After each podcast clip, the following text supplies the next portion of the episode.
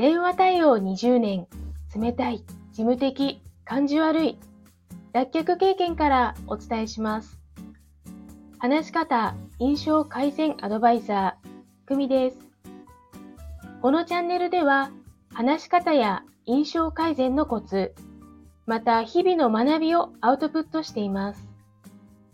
今日のテーマは、笑顔の準備、目、眉編です。表情の基本は笑顔にあります。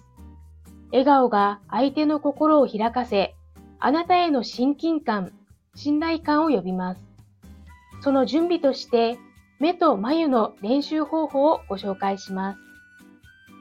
1、静かに目を閉じ、心を落ち着かせる。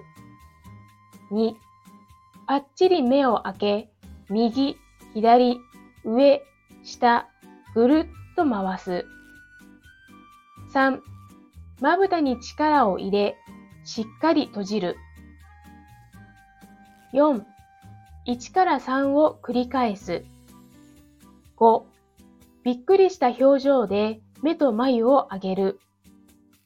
いかがでしょうか？マスク時代の今、目の印象はとても重要です。